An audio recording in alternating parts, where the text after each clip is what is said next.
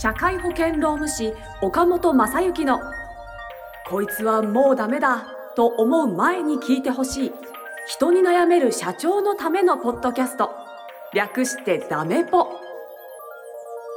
この番組は企業経営の中で必ず訪れる労務の悩みについて社会保険労務士の岡本正幸先生が具体例なども交えながらコミュニケーションと労務の視点で解決策への考え方をお伝えしていく番組です。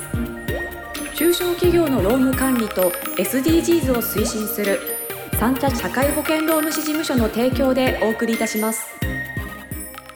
はい、というわけで今週も始まりました社会保険労務士岡本正幸のもうダメだと思う前に聞いてほしい人に悩める社長のためのポッドキャスト、略してダメポ第35回スタートです。ナビゲーターのトーマス J トーマスです。岡本先生、よろしくお願いいたします。よろしくお願いします。はい、よろしくお願いします。なんか収録前にすごいパトカーが今ね、横を通っていましたね。本当ですよね。もうこういう音がですね、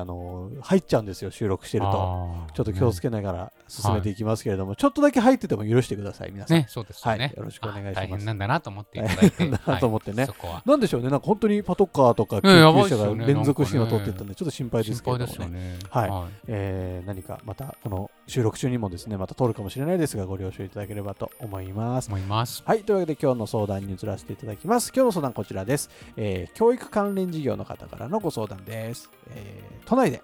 教育関連事業を営んでいます。社員数は10名強。コロナになった時に全面テレワークを導入しました。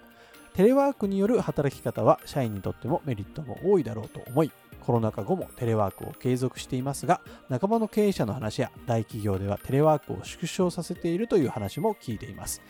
今更テレワークの全廃はできなくとも、私と社員のコミュニケーション、社員間のコミュニケーションも昔に比べると疎遠になっている気もします。基本は出社に戻すという選択肢も有効なのかなと思いながら、決断できない状況が続いています。どのように考えればいいのでしょうか。ということです。はい、テレワーク。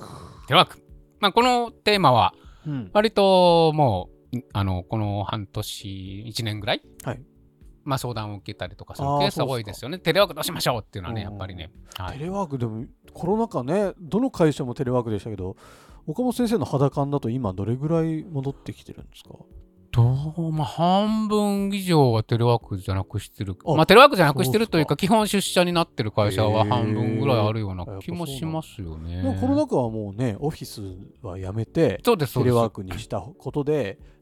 経費が削減できましたみたいな、はいはい、よく聞きましたけど、実際それを継続されてる会社は半分ぐらい、まあ、だからテレワークをやれることもやれるんですけど、はい、っていう会社さんもちろん多いですけどね、はいはいはい、でも基本は出社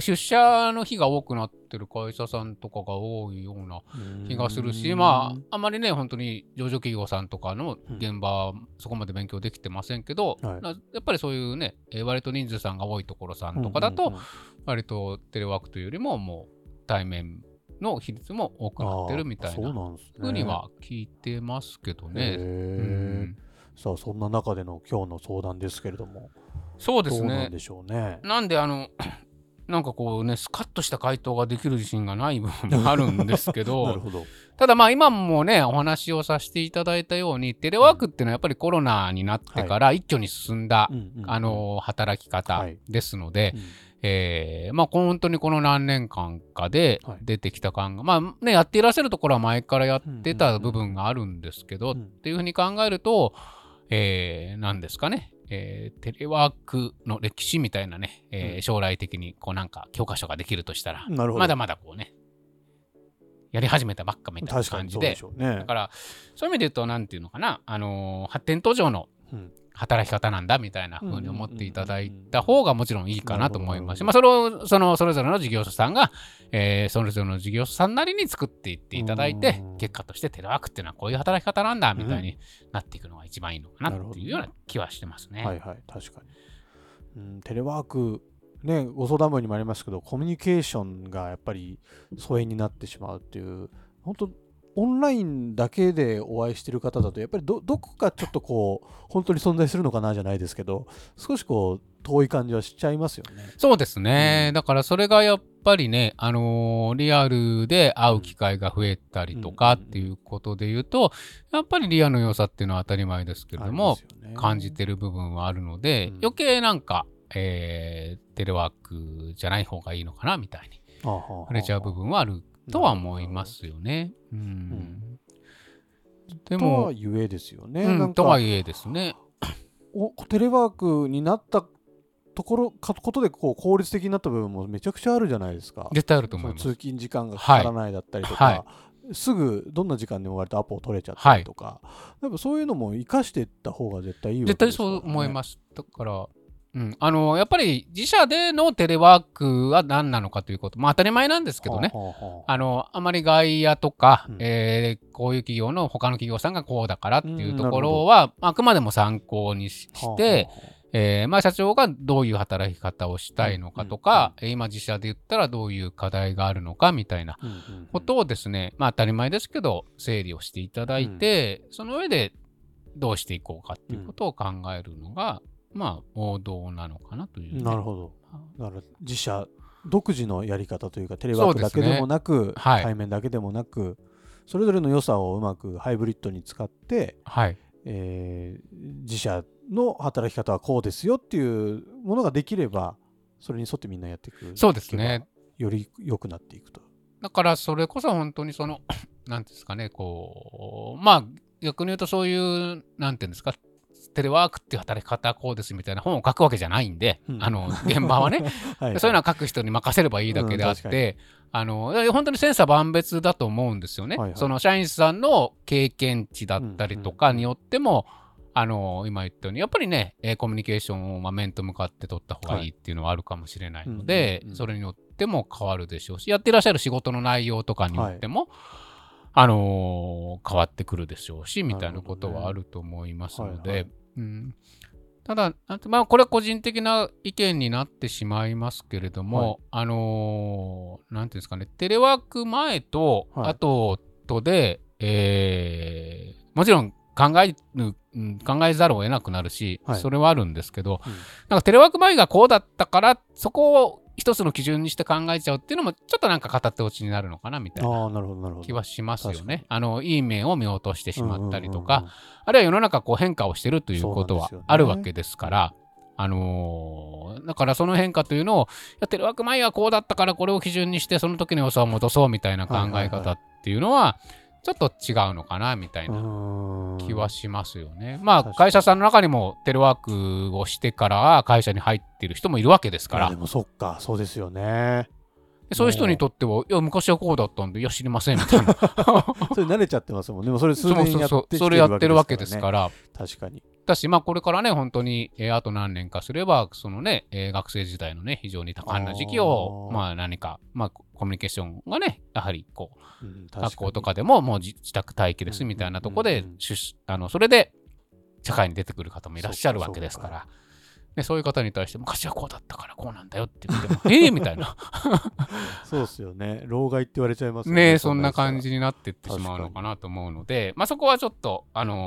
大丈夫かなと思いますけれども、なんか前がこうだったからっていうことはもちろん考慮する必要はあると思うんですけど、そこに戻すというのがよしという考え方ではない方がもちろんいいのかなっていうふうには思いますね。なるほどね。だからやっぱり新しい働き方を自社で作っていく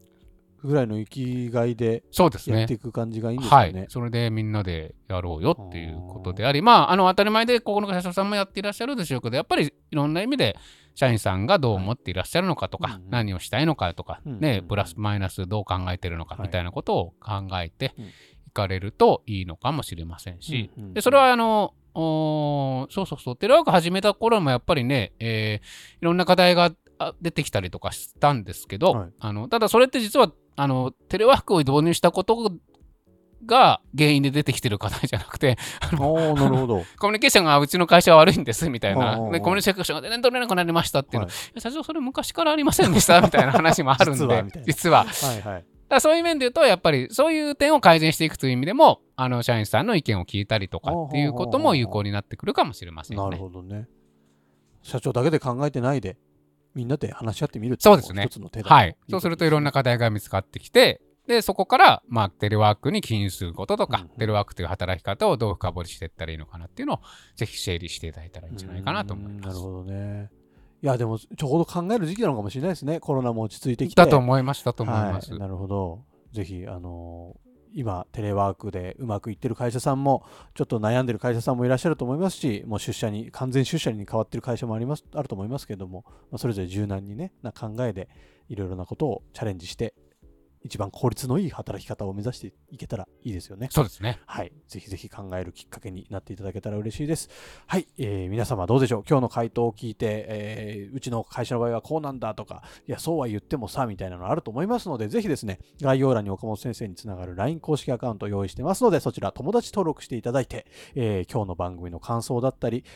今こんなことで悩んでますだったり、気軽に送っていただけると嬉しいなと思ってます。ぜひメッセージお待ちしております。お待ちしております。はい、では番組の最後にですねロームの豆知識を教えてください。はい、ありがとうございます。これで多分10月の最後のぐらいな放送だと思うんですけど、